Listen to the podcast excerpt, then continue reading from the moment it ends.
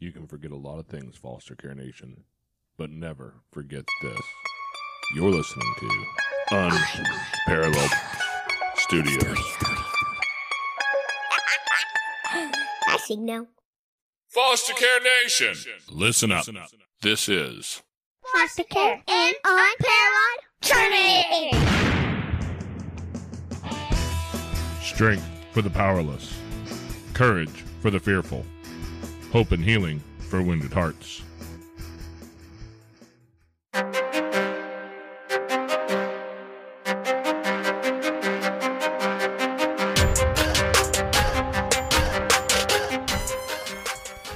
Hello and welcome back to Foster Care, an unparalleled journey with Jason. And Amanda. And today, oh yeah, by the way, guys, you did hear Amanda here. Um, she really is here today for a while. Um, I'm still alive. she's probably yeah. I, I let her go out of the dungeon there and let her have a little freedom for the day. Uh, she's gonna have to disappear at some point in this episode because she does have to pick up a kid. So don't think anything too awful scary happened to her. We're just chasing kids because we had a night last night. We had a night with a daughter who stayed out at a friend's house and two boys who stayed at grandpa's house.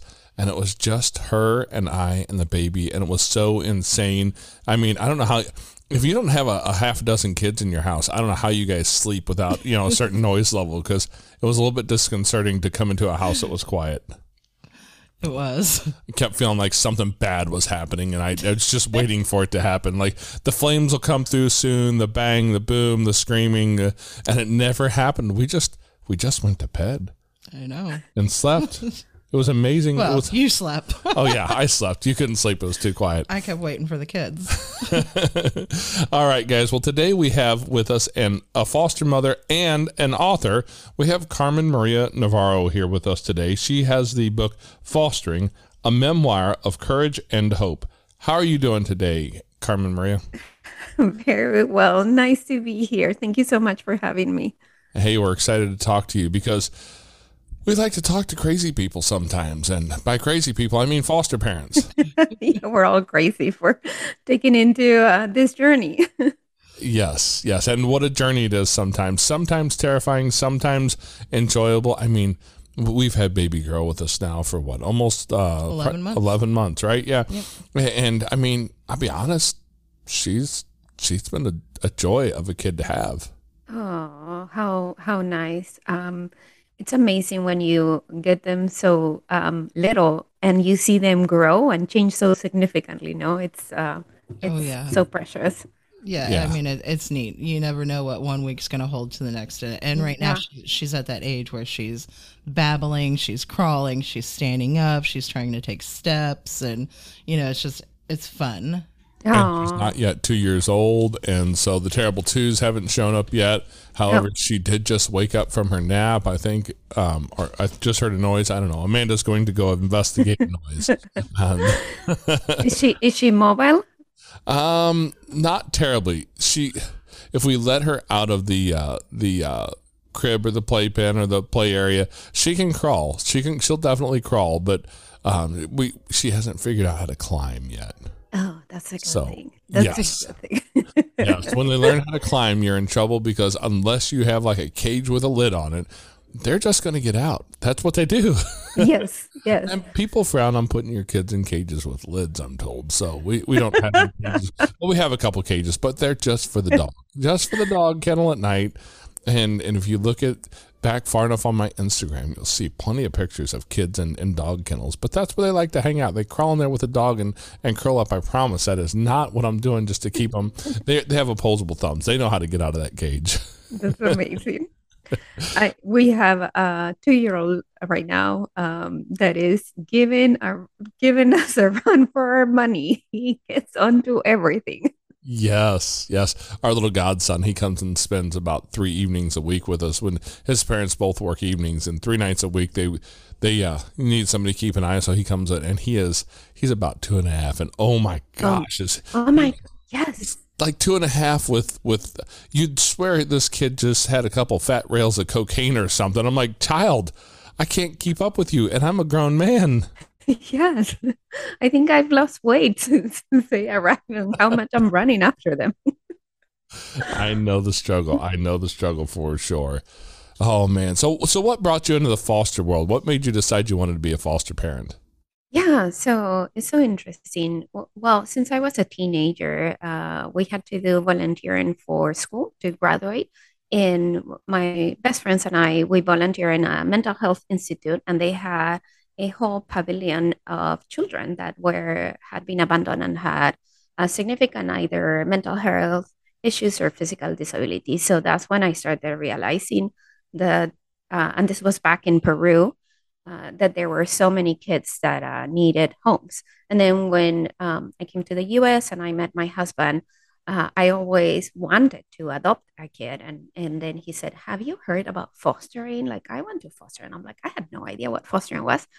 So then um, through the years, we got, uh, I became more aware and, and, and that's where the, uh, the curiosity, one thing led to another, and here we are, uh, many many years later, uh, a bunch of kids later, and uh, we are full time foster parents, in addition So to having bio kids. so how old were you when you came to the States? so I was about twenty eight. I was pretty fortunate to come to study um, uh, my master's degree, and then I got a job that they sponsored me, and I met my husband. I told him I was looking for someone to give me a green card. no. Like, no, I met him, and it was a coincidence. He had four kids when I met him, and I fell. I say I fell in love with the kids even before falling in love with him, and then they came as a package deal. So I, I married them all five. Okay, so okay, so you, he he brought bonus kids in, right? He brought bonus kids, uh, You four of them. kids, and you, do you guys have biological kids together? So we had two together, so now they're 15 and 10. And then we've had, I think we counted the other day, about four, 14 foster kids through uh, the years. Yeah, some long term, some short term. And right now we're having two little ones who are seven and two. They've been Okay. with us for a while, but they're on their way to be reunited with their uh, uh, parents. So that's a great thing.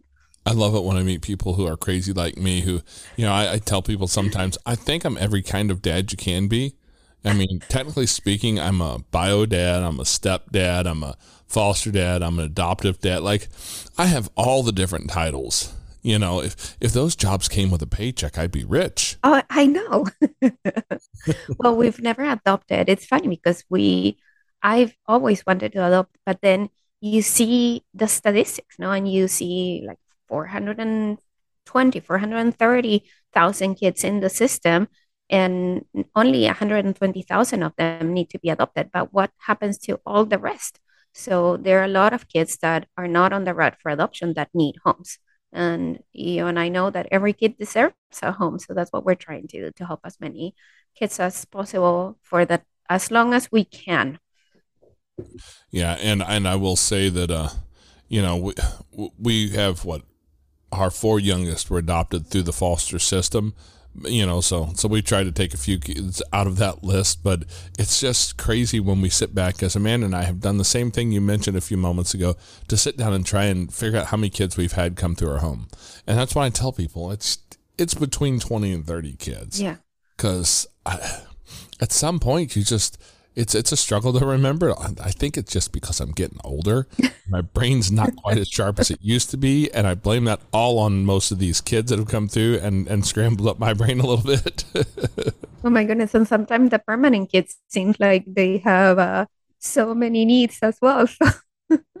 oh yeah, yeah. Our uh, our kids ha- have had their moments. You know, we we've dealt with some mental health issues with our kids. Um, with several of our kids, we've dealt with some. Uh, some you know some addiction issues with our, some of our kids when they got into the teens and my goodness if you people can hear that i don't know if the listeners can hear that but we are getting one heck of a rainstorm all of a sudden and it sounds like it's trying to come through the windows over here so Oh, I didn't know what to- it was. Yes.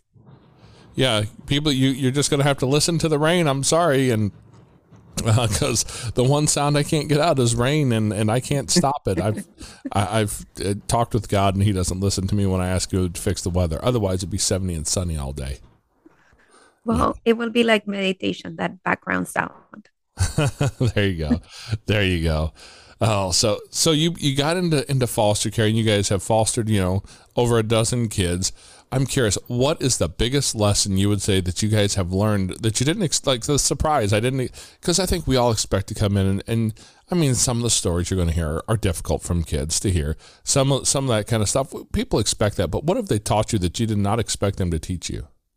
Yeah, oh, so many, many lenses. But I think two primary things that I learned that I wasn't expecting is one, that what the book is trying to address, that is the impact that uh, the foster that foster care has on the permanent kids in the house. I think as adults and as foster parents, we get trained, we get prepared, we get emotionally there, we're uh, we think we're ready. but for our permanent kids, they're not. They don't get any training. They uh, they don't necessarily know how to react, and they suddenly sh- have to share everything. Have to share their rooms, their toys, their parents' time. So that was a, a rude awakening on on how I did not realize how much this impacted my own permanent kids and and how much unprepared I I was and they were. So that was the first big one. And then the second thing is you also hear about the uh, biological parents and and that they don't necessarily love the kids or they are bad parents and and that's so not the case. So there are parents that are unprepared to be parents. I I think for the most part, the majority of the bio parents love their kids. Sometimes they're unprepared, whatever circumstance it happens. But we've been able to reunify a few kids, and right now, for example, the two uh, the the kids that we have at home, we're having an amazing relationship with their biological parents, and it's just so beautiful how we're partnering, uh, we're co-parenting extremely well, and how we're partnering to support the kids as best as possible you know the the dads group that I always mention that I'm in. Um, one of the one of the things that they we have a couple different groups in there that meet whose particular goal to talk about is co-parenting, and it, that's one of those things that I mean outside of the fostering world, divorce is real, and, and it's happened in so many places. And learning to go to co-parent, it's such a difficult skill. And and I watch guys over time who come into that journey and then do an amazing job with it eventually and and have a relationship that's got its struggles obviously. There's a reason why people are divorced but but they become great co-parents and everybody works together for the betterment of their children. And i think that's a, a model that we can look to as as foster parents with the kids that, that we have as as a co-parenting strategy. Yeah yeah it's amazing. And and um, this bio parents in particular they're so uh, willing to to partner with us. They're always willing to learn. They're always thinking what's best for their kids. And it's just beautiful to see them work their plan and, and be, doing everything that they need to do and uh, and very open to to partner with us, which is um, which is great. Oh yeah, you know we, we had one young girl stay with us for a while, and um, I just recently heard from from her bio mom who got a hold of me and said, "Hey, you know, she's been back with me for the last year or so, and she really wants to see you guys." And and, and you know, I double checked with the county workers and all just to make sure everything was kosher and on the up and up. And and um and they said, "Oh yeah, from what we know, you know, it's all going really well." And and so we've talked about trying to set up that play date. Unfortunately, in our life right now, Amanda and I have both been going through some health issues mm-hmm. in the recent past, and so for the last couple of weeks we we haven't been doing a whole lot of anything just trying to deal with our own stuff but um but that's you know that's a relationship that we can kind of we have the opportunity to keep going because we don't get that option very often to do no that. no we don't. Uh, i'm glad she reached out to you and uh, and that at some point you'll be able to to see that child. No it's unfortunate. Sometimes uh, uh we've had cases in which we don't hear again um, anything about that child and it's heartbreaking no because that child has a place in our heart. And sometimes that child has called you mom or dad and and you love that uh, particular kid like your own and then they disappear and it's a it's a loss. And it's a loss for everyone. It's a loss for them. It's traumatic for them. It's traumatic for us. And and the other piece that i did not realize it's traumatic for my kids as well. When they had a friend or they had a sibling and then the sibling suddenly left. Oh yeah, you know I, I talk about Baby Carl sometimes. Um, Baby Carl, his name was not Carl. Um, he had a completely different name. but However, when um, let's see, this has been several years back because our daughter was was younger then, and the first time she call, saw him, she said, "He looks like a little old man." He was a baby. He was a newborn when we first got him. So he looks like a little old man. He looks like his name should be like Carl or something. And it kind of made everybody laugh. And and then um, he uh, he was affectionately known forever and after as Carl, baby Carl. And so when I talk about Carl, you know that you know all privacy stuff's being taken care of there. But when Carl Carl was a newborn when he came to us, he was born in his mother was incarcerated, and so when he was born, he um he came to uh, to stay with us for his first year of life and he was it was just before his first birthday that he had some family members who had some other stuff going on in their life that nothing you know of their fault just some other things going on that they were finally got it all taken care of and they were able to take him back in. And when carl left us i'll never forget we had been doing regular visits with with the bio family and the little food place that we would stop a lot of times we would meet her there and they would do visits and and we would sit and all that good stuff that's where we met to uh to to take him back and where they took him home with them for the last time. And when they did like i had oh, let's see that was that was probably almost 10 years ago. So austin my one of my son, older sons he was probably about 11 years old. And an 11 year old boy he was so upset. It hurt him so bad to watch this all happen. Oh, he was outside of the car he was crying and ended up throwing up. He was crying so hard and like it was it was this big thing and everybody in the house was so strongly affected because carl was just so you know the almost the happiest baby i've ever met. Oh, my little guy i have now he he edged him out just by a little bit on the happiness scale but carl was just like this little spot of joy. Um, at the time our oldest son was probably 13 years old and he would a 13 year old boy he'd come home from school and he would look at, at whoever had whoever had, was holding Carl and he smiled and said, "Give me the baby. I want to hold the baby." How many 13 year old boys do you know want to hold a baby, right? none. Right. Right. So Carl was like the spot of light. He was just the hmm. happiest child you could ever ask for. And so when he left, it, it left such a hole in our ah. home to the point where I couldn't buy a smile in my house for a thousand dollars. And so Oh. I, I eventually we just picked everything up. I had a three day weekend coming up. I said we have a, we have a few dollars in the bank. We're gonna take a trip and we drove down to I think Memphis that time and and spent a weekend, a three day weekend down in Memphis just to get out of the house because toys are everywhere, bottle like every evidence of the baby is in the house still. Yeah. And so we had to get out and, and that's how much it affected our family. We needed to take not just a mental break, but a full physical break to step away from everything for a moment just to be able to kind of go be us for a minute and breathe. Yeah. Oh my goodness. I completely understand. We've we try to take moments in between placements to, and some moments have been long. I mean, we've been without kids for, in some case, for a few years, and and uh, and the prior one, the one the book is about, uh, a girl named Lucy, and in that case, she affected me for so many, in so many ways, emotionally, and then my youngest child uh, for different reasons. And we had to take a six month break, but also leave town. We took a trip and then came back and, and then counseling. I mean, it's a whole process to recover from, in some cases, from the grief, and in some cases, from just the impact um, alone. Oh yeah, because you're dealing with kids who come who come with trauma. Yes. And I don't think a lot of times we really give that enough credence. The level of trauma that's coming into your home that you have to learn to wor- help work through. Yeah, yeah. And I'm uh and and there's such a thing as secondary trauma that I did not realize existed that uh that happens to social workers, for example, who, who are seeing the the damage firsthand. I bet you a lot of foster parents have secondary trauma from what we hear that has happened to the kids, from what we see that has happened to the kids.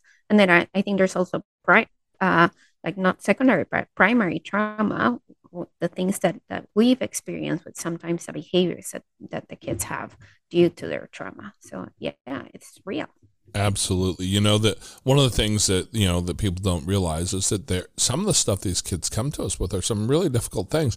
If you had a kid who has oppositional defiance disorder, ODD. Now, for some people they're really good with certain things. For me, I am not good with ODD. That's a challenge for me, and I know that. I know that because we met one particular little guy who who taught me that.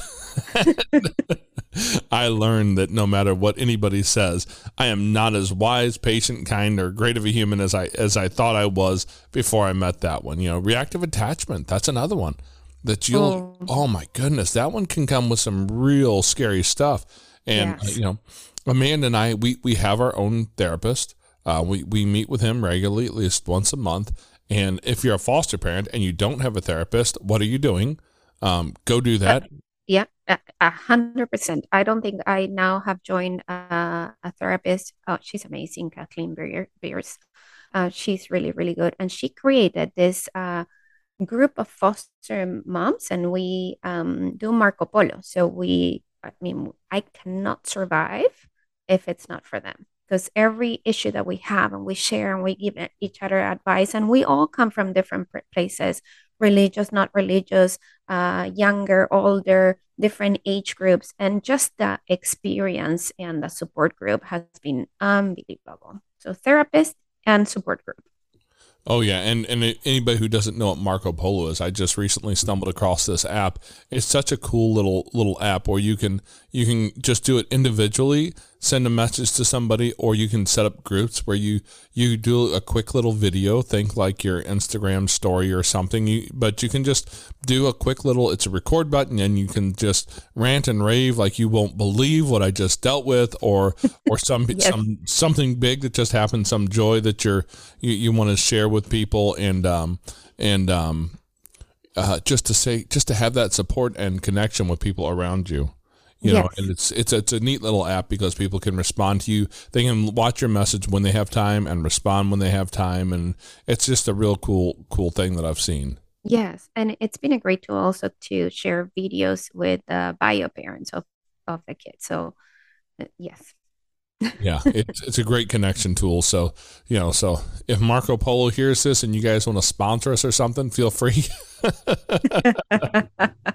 I'm always looking for somebody to help cover the cost of this stuff. yeah, of course.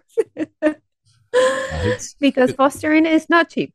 no, it's not. And, and for the people who who talk about foster parents who do it for the money, the thing is, is that there are foster parents who do it for the money. And if you do it in a particular way, you can make money that way.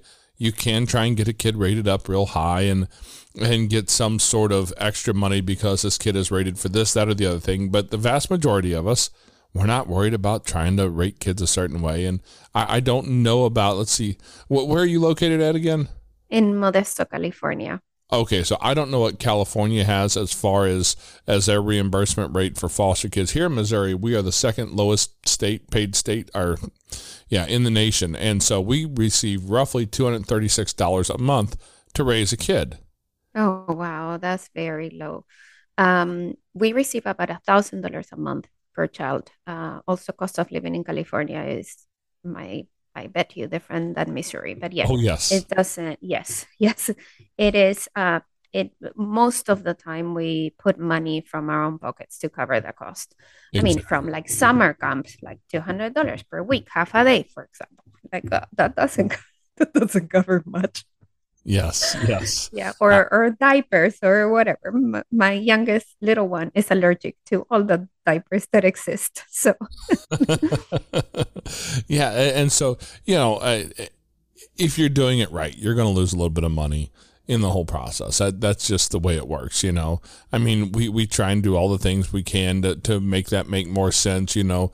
With having, well, our older boys are out of the house now, but they were attempting to eat me out of house and home for a little while, you know, and that was a thing, like just keeping food and, you know, for everybody. That was, so we, you know, we actually just went and got, got, well, affectionately named our, our, um, our newest addition to the house, Wilbur, because um, he um, he showed up in, in package form and nicely frozen and and ready to go in the freezer. We we you know so we buy our meat in bulk where we can because you get such a better price and and we're always trying to find ways to to do it to where we can stretch the money further. But it's it's not a money making venture if you plan on taking care of kids the proper way.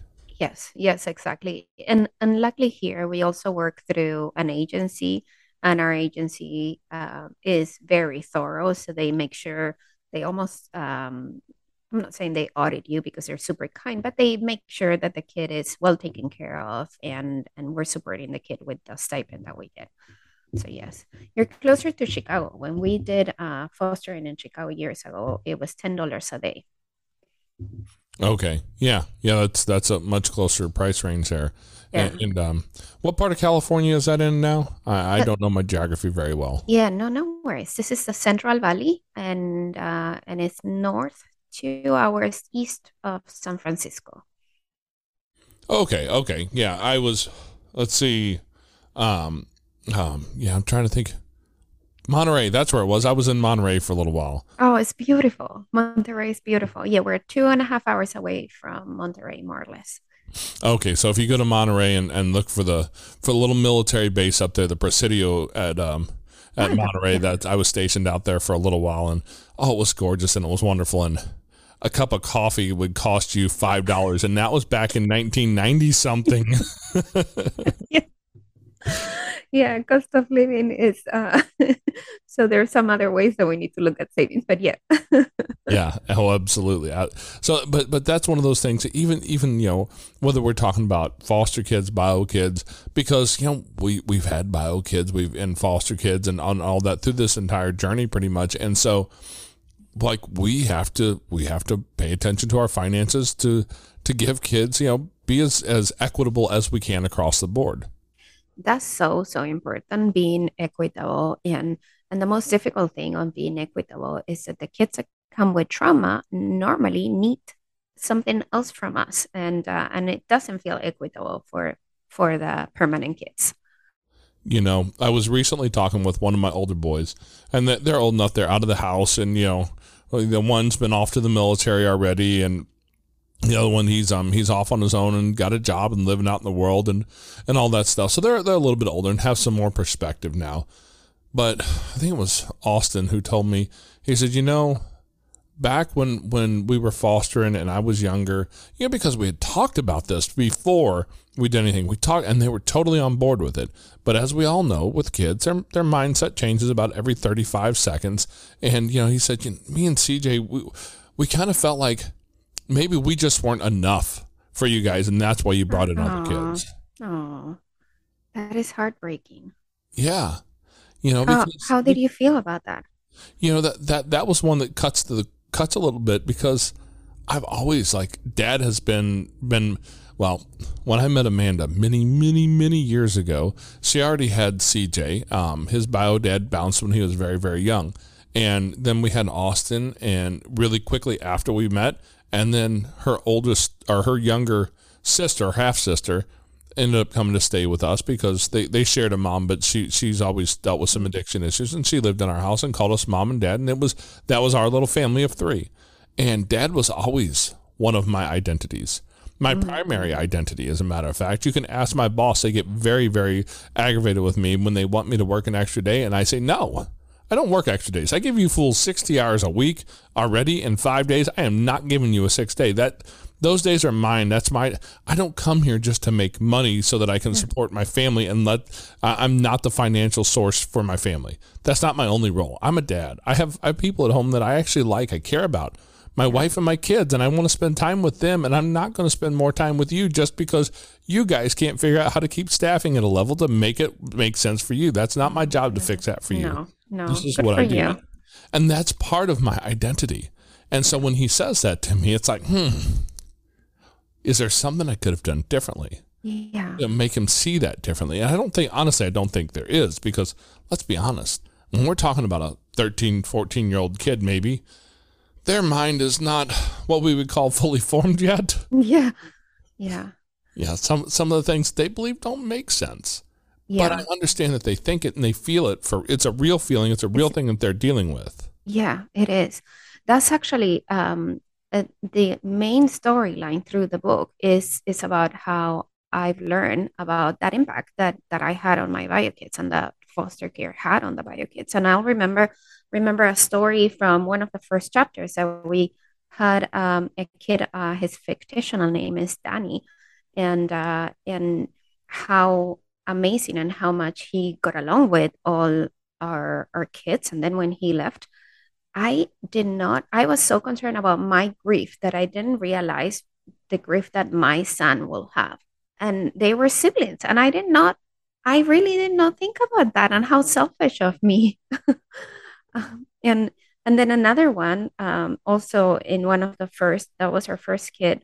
Um, his uh, fictional name is is um, Andy, and he came as they come sometimes with nothing, no, with your plastic bag and and almost nothing in there, and he had no shoes, and the shoes that he was wearing, his feet were like his toes were uh, crawling outside the shoes, and I just grabbed a pair of my kids' uh, shoes and gave it to him, and my son was like, he's wearing my stuff, like my shoes, my pajama, and it's like, yeah, but remember we said we were going to share, and my son, who was I think six at the time, said, yeah, but you should have asked me. I'm okay, but you should have asked me. And that was mind blowing. And it's like, it's so obvious. They're little ones, but they have feelings and they have thoughts, and we should respect them as well. Yeah, you know, I was I grew up in a house, and please don't anybody think that this is me talking against my parents because it's not. But my dad, he had this idea that his his idea was that he was a benevolent dictator, and like, look, I give you things because because I want to, but at the end of the day, I'm the one in charge here, and never forget that. And to some level, yeah, th- there's some of that that needs to be in there because I'm responsible for a lot of stuff that that you're not going to get. But at the same time, at the same time, realizing that when you do stuff like that, man, it's it takes away a part of that kid's things that they feel are theirs, and you're you're truly affecting them in ways that you don't think they are. Especially yeah. when like these dude, these are your old shoes. We'll we'll get another pair. It's not a big yeah. deal. To me it's not a big deal. To me it wasn't, but apparently it was and uh and it was a great lesson.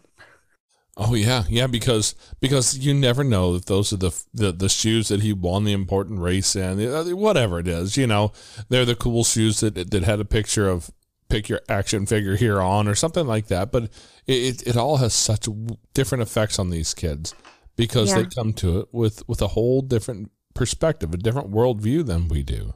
Yeah, yeah. I interview another kid in the book from another family who also had a very tough situation in with a kinship placement.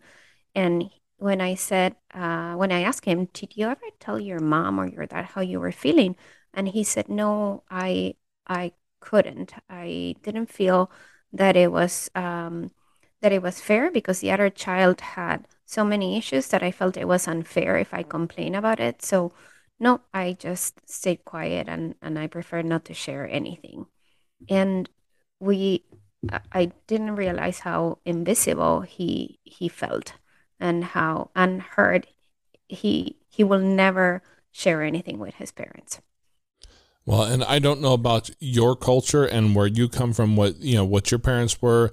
I know in in my family of origin, emotional intelligence was not a, um, a real strong point, I guess you would say.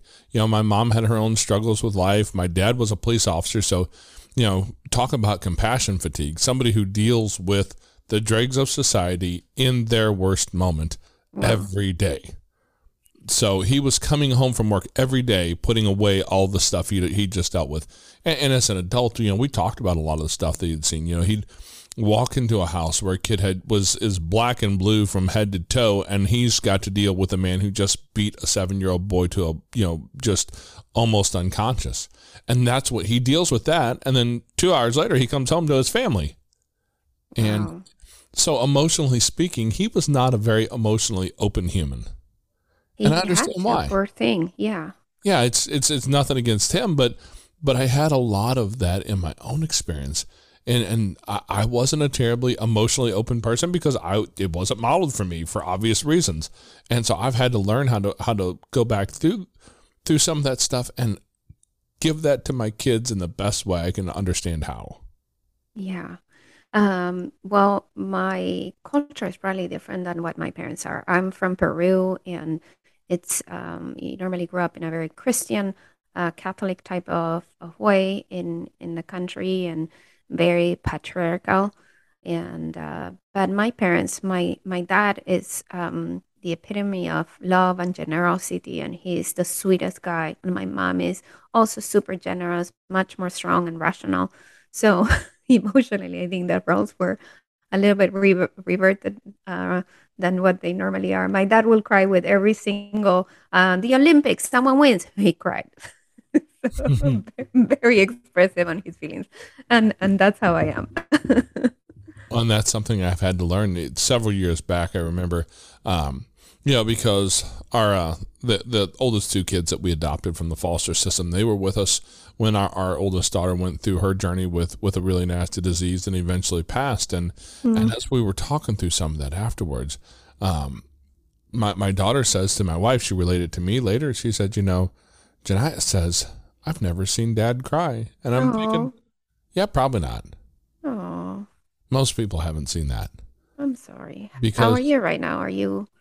I feel you pour your heart with this podcast a lot of times. I, have learned over the years that, that I have to embrace some of the emotion of life. And so I, I do now approach that a whole lot differently. I still like, and it goes back to a lot of stuff in my, in my own childhood experience. I was, I was not raised in an emotionally expressive home. And so I don't express emotion a whole lot, except for anger and rage. I've got that one down. Like I can do anger and rage in a heartbeat. I'm the big, hairy, scary guy with a big black beard. And so if I put on a mean, hate me face and, and I can control a lot of situations that way. And I've learned to use that one. But other than that, most of them are fairly repressed emotions that I have to take the time to go back through later. And, um, and I spend a lot of, you know, my mornings, my early mornings, because I do, I get up at two o'clock in the morning because I have to be at work at four. And Wow. I sit at this desk right here and spend some time in prayer and meditation and, and journaling and Bible reading and and that's the a time for me to, to dig into into my personal emotional life a lot deeper. And it's it's been a great journey for me because because I didn't know how to do that for a lot of years. Wow. And you know, and when our older kids were younger and we had just started fostering, my older boys did not know a dad who understood emotion. Period. Just I did not. It was a language I did not speak. It's like dropping me in China and thinking I'm going to get along. I don't. I can get along in Korean a little bit. I've forgotten most of what I learned back in the day. But if you put me in China, I'm lost. I don't even know how to ask for a bathroom in China. I'm in trouble and that was my journey with emotions really it was it was a place that i did not i did not really um, fully understand and i didn't have the, the skill set to give that to my kids you know years ago Wow. And um, and do you think now I, I hear you give uh, advice and you mentor other men? How is your mentorship in regards to showing emotion? you know i have i have found that more times than not um, through, through the dad's group i meet a lot of guys who, who are maybe in a hard spot. They're dealing with some stuff that that maybe i've dealt with. Um, i had a guy that i met in there whose whose daughter was really sick and she had a, a terminal diagnosis. Um, I, I have another another friend of mine who's in that particular group right now who's his his daughter's a little over a year old and I forget the name. It was one of those nice technical names for for some sort of weird um what would you call it like a uh, genetic condition that she was born with and and the doctors told him you should expect to bury your daughter by her fifth birthday. Oh my goodness. And you know, Devastating. he and I have had some some deep hard conversations because because I've held my child's casket. I know what that feels like. I have been through that. I've walked through those particular fires of hell. And so, you know, I can have those conversations with him. And I find it's it's interesting. It's it's almost like it's it's my opportunity sometimes to to understand and process some of that emotion that that I really don't think I processed at that time. I know I didn't because I did like a lot of guys do. And I found methods to numb and to get away from, you know, for me, it was whiskey. It was, you know, and I talk about this. I, I only drank one, had one drink a night. It was, it was a 750 milliliter drink of whiskey and it, was, the glass was shaped a lot like a bottle, but it, mm. and that's, that's, I, I jumped off into the alcohol world because, you know, it was the only way I could numb all the emotions. And now, you know, I find when I mentor some of these guys through some of these hard things, it allows me to reprocess some of these emotions in a healthier way because from a distance, I can see. I can see what we walk through. I can see, Yeah. yes, it's tragic. Yes, it's sad. No, I would never have picked this route. But I can see some of the beauty that's come from it as well Yeah. at this point. Oh my goodness. Thank you so much for sharing that. And I'm sorry about your child. I appreciate that. Yeah, it was it was a horrible time for us, but Yeah. but you know when when my daughter mentioned that she had never seen me cry, and it, it kind of hit me because I thought, yeah, Yeah. through that process, I think there was probably only a couple, two or three times that I did, you know, really express emotion or cry, and Yeah. and I don't think anybody saw it. To the point, even Amanda, Wow. who and she, she's already gone, she she ran off to go go pick up a kid, but um, you know, she said one day to me because she is a very emotionally expressive person. If she has an emotion, you know what it is. Um, she she doesn't doesn't hide those, and and she she said one to me, it's like you don't even care sometimes. Wow. And that hit me because I'm like, no, I don't, you just don't, you don't read my, the way that I write. You know, you can't understand the language that I speak. And I get that because I don't speak it very loudly.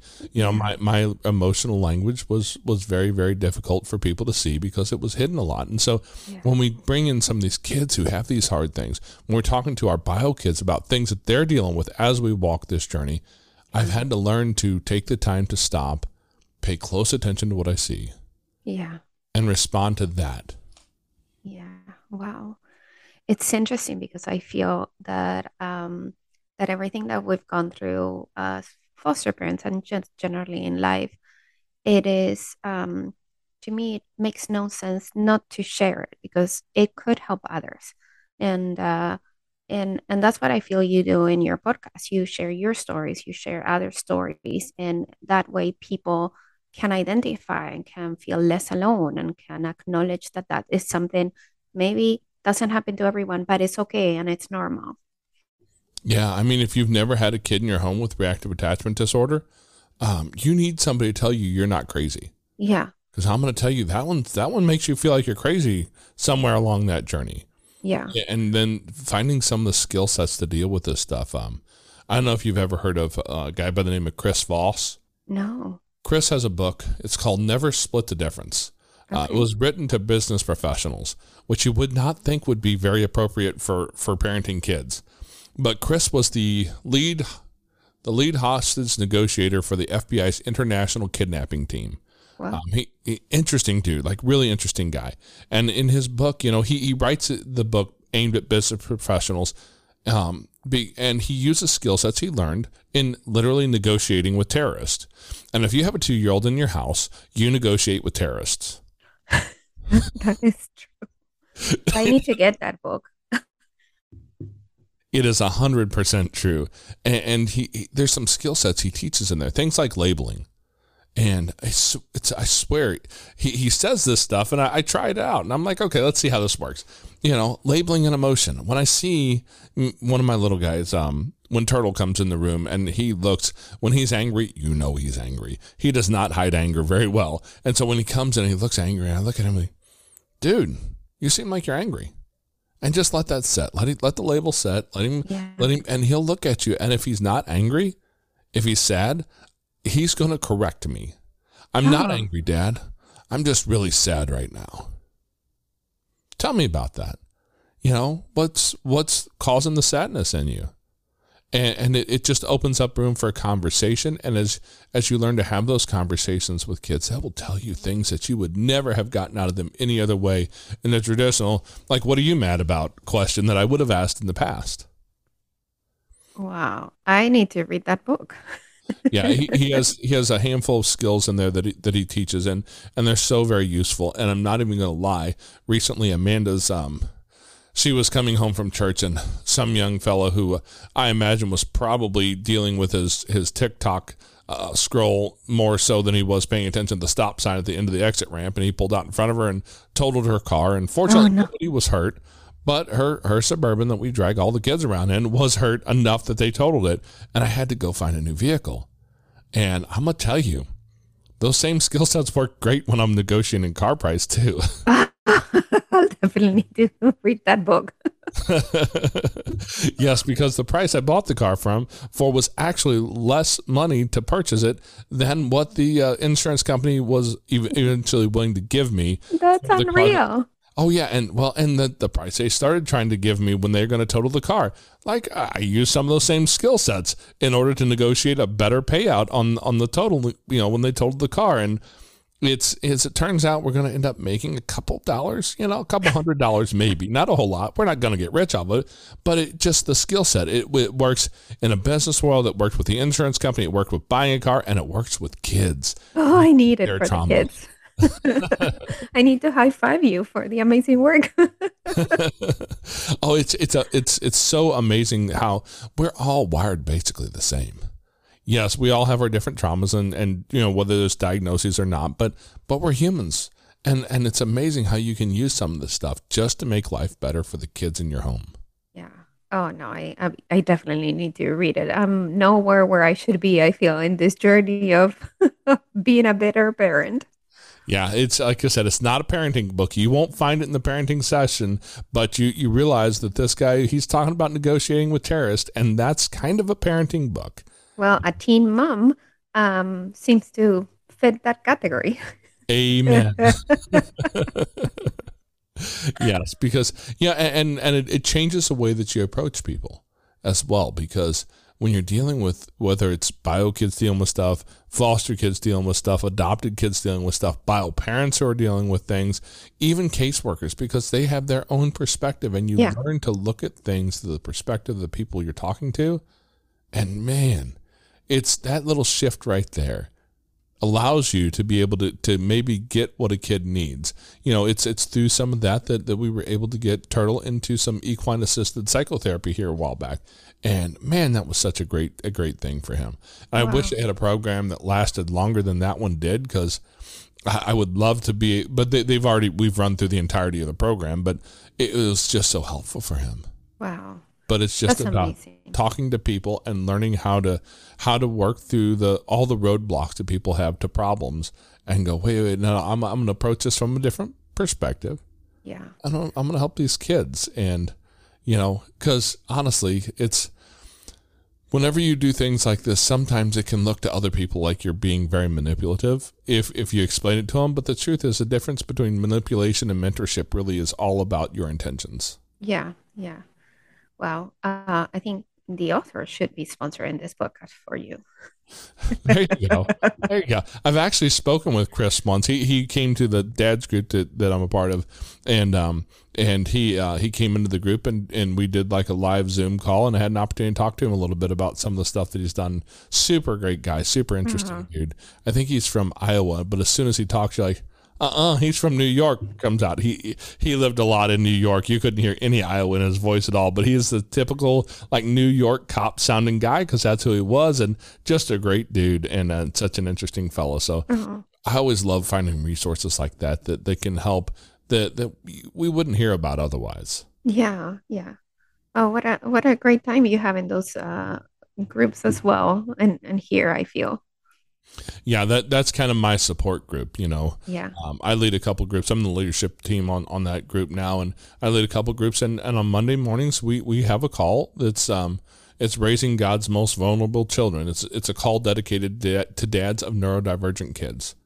Because as a foster parent, I'm certain you have experienced a lot of kids with neurodivergence, something that's not which what the world would call neurotypical. Yeah, yeah, uh, yeah, and and also trauma changes the way the brain develops, and uh, so by default, they're just wired a little bit different than than what our um, bio kids. Oh, absolutely, absolutely. We've got. I, I, I laugh sometimes, and my little guy, my youngest son, I I'll say, you know, the DSM needs to come up with a with a new diagnosis because ADHD needs like a plus level or the premium membership. I because because his kid, I mean, VIP. Yes. ADHD AF or something like that. He's just he is very, very ADHD. And and as much as as you know, I, I talked with um Eileen Devine here a little while back. That one hasn't gone live, um, but by the time this episode goes live, you guys should have heard Eileen talk uh, um, about what she does. And one of the things she has a group called the Resilience Room, and it's a support group for parents of what you would call neurodivergent kids. It's parents of neur- neurodivergent kids. And, and she talks about the benefits that these kids can actually get from some of these so-called neurodivergencies or diagnoses or you know this kid has ADHD you know this is what attention deficit hyperactivity disorder and so we're calling it a disorder But let's be honest, because I, I was never diagnosed as an ADHD kid, but as an adult, I look back and go, oh yeah. Oh, I- you, you were? But I have I have an amazing ability now. If you want to, if I wanted to learn something about, I wanted to to get into just figuring out how to how to like smoke a brisket or smoke something like I just I had this weird inkling. So I went on Craigslist or, or Facebook Marketplace and found a, a cheap used deal and, and then I went to YouTube and everywhere else on the internet and I went into the rabbit hole. And I came out like two weeks later with an incredible amount of information. I am the guy that if you want to know something and I go search it out, I'm going to know everything about it. And that's where that's become my superpower. I have incredibly deep knowledge on things that sometimes are a little bit useless because let's be honest, I don't always dive into the best rabbit holes, but it's, it's an, it's an ability that most people don't have. Maybe I need to do a diagnosis for me as well. now that you're because I feel the same way. Oh, this term I don't know. Like let me research it a little bit further. I came across the word the other day, and and I'm Google searching the etymology of some some what was it dissonance. Co- uh, the word cognitive dissonance. I'm like, I want to know where this where this word even comes from, and I, I went all the way back to like the old French and the Latin and the, the but those that's where those skill sets come in. Like I can go learn so much more about something than your average person has the patience to sit and go dive into. And so when we look at these kids who have these disorders, syndromes, whatever disease, whatever we want to call it, the truth is is that there's there's a real like ability there that Yeah, that we don't, you know, the average human doesn't have. This can become their superpower. that's amazing. It's such a rich perspective to look at it that way. And how do we teach our, our kids to be able to see um, those as abilities rather than disabilities? And that's the secret there, I think, is understanding that this is this is a special ability, not a disability. Yeah, yeah. Well, um, I was actually thinking about the, the book as well, and I had to learn so much from terminology and and uh, and just everything that these kids go through to write the book. My editor was very much into research. He needs to be not only your story but informational. So I dug into some deep holes on on everything related to trauma and uh, the aspects when kids age out of foster care and everything that is related to. But yes, deep, deep, uh, deep research there. Yeah, and, and the beauty of that is, you know, that was useful for for a book, and, and you went through that process. And how many people can pick up that book now and go learn something from it? And the your ability to take that and just just make the world a better place because you went through some stuff that I'm just going to go ahead and assume you probably had some hard moments that led to the writing of that book, right? Uh, hundred percent. That was it. Started me journaling like you did, with all my deep feelings, and then um, it became some people need to know, and I need to advocate. Yeah, and what I've found is is we've we've been through hard things as as human beings. Most most humans go through hard things. As foster parents, like we pull on that that secondary trauma you're talking about, and we have so much in us. But once we build that that ability to to see that for what it really is, change our perspective a little bit, and then share those lessons with the world around us, then suddenly we we have the pain, we have the hard things in our life, but it's not wasted pain anymore. It's not wasted. Exactly. Exactly. That's um so so this book is opening some doors to be able to just have a discussion around hey, we need to look at all the kids, not only the foster kids, but all the kids involved. And I was talking with my agency this week, and we were t um after I wrote the book, one the head of the agency did a course to explain trauma to the permanent kids in the homes. So to prepare them for what should they expect uh, from the foster kids coming into a home. But then we were thinking, I then I, I did a, an interview to my kids and I'm like, how was the course and and what did you learn and and what could you improve? And they said, yeah, they told us I understand trauma and what does to the brain, but I don't know what to do when I see those behaviors. So, and it's so true. We when you have a foster child with behaviors, what is the expectation that that kid or how should they behave? Behave? How should they feel? What what help do they need? Um, for example, now my youngest child has a, a, a code word because he doesn't want to talk about the foster kid or their behaviors, he just talks about the code word. So he will say Pac Man. And that means he needs help because of an issue with the foster child. So then I go in and pull them away or separate. And that way it's secret. So there's the foster child doesn't realize that it's about them. And then my kid feels safe enough to be talking. So, yes, it's imperative to be sharing whatever we're learning so others could benefit from it. Oh yeah. If you ever hear Amanda say, "Mom says bananas," look out. Things are about to happen. You're going to see a flurry of activity. That's that's the the phrase in our home that that our kids uh, chose, and you know for for their their particular thing that that we were dealing with at the time, and it's so useful. And uh, for anybody listening, if you really want to know what to do about trauma, um, one of the amazing resources available for free out there on the uh, on on YouTube is um, Miguel. Are you familiar with Karyn Purvis? Yeah, amazing. I I just recommended it her to a teacher.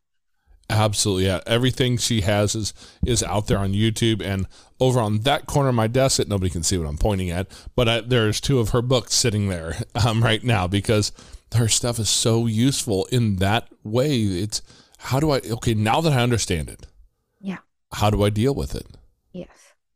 you know how do i deal with a kid who walked into this house with all kinds of trauma and, and it's and and the, the tricky thing is is that the way that she she advocates for dealing with it a lot of times people go oh well you're just letting that kid get away with it Yeah. i'm like mm, yeah no, No, that's not no. it but it looks that way and you're free to think that Yeah. um, Or not. Maybe we should educate a little bit more.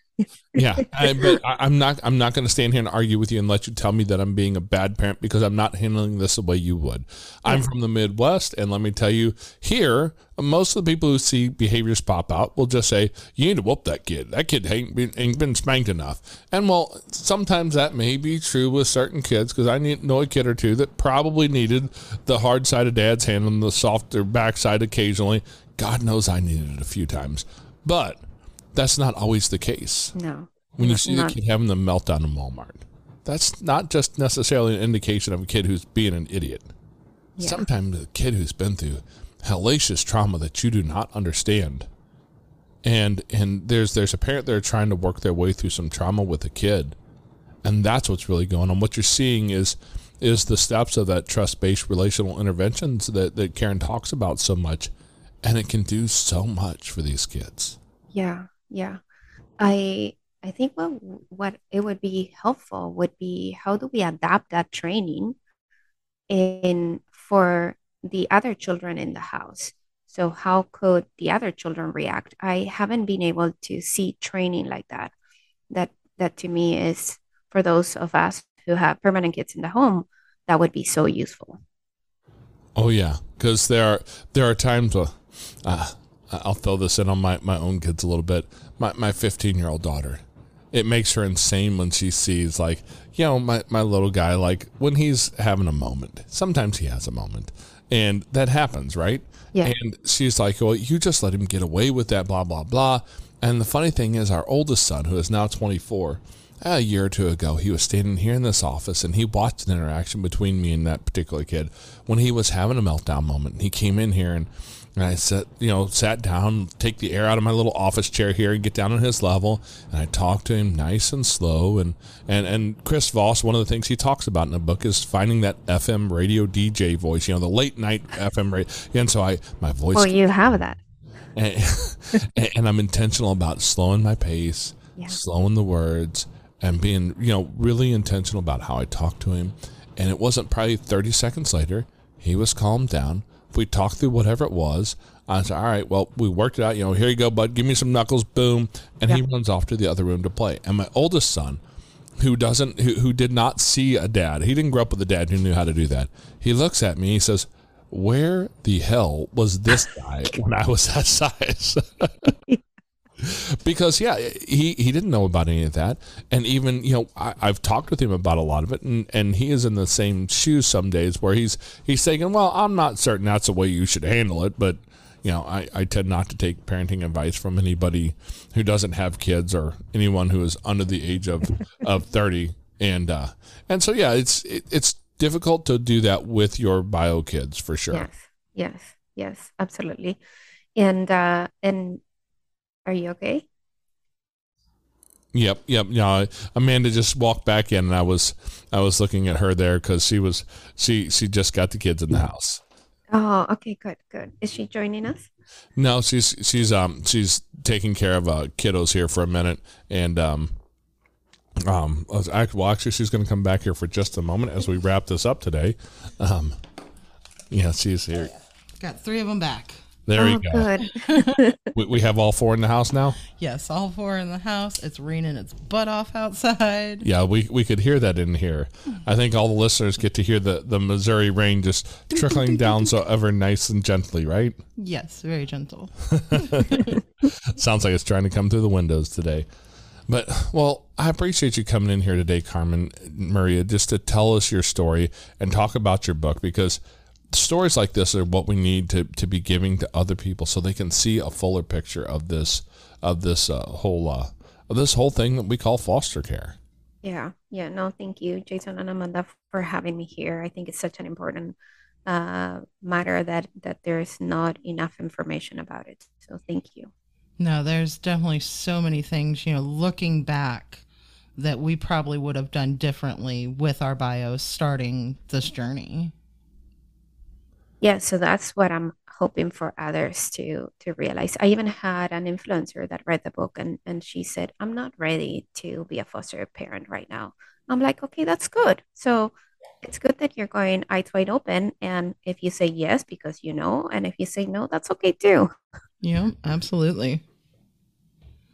Well, thanks for your time today, and um, we'll make certain that the book is linked in the bios and are in the uh, the po- the podcast show notes and all that, um, so that anybody who is interested can find it. There'll be a link. I assume your book is on Amazon, right? The book is in Amazon, Barnes and Nobles, um, Kobo. So wherever you can find a book, it it is there.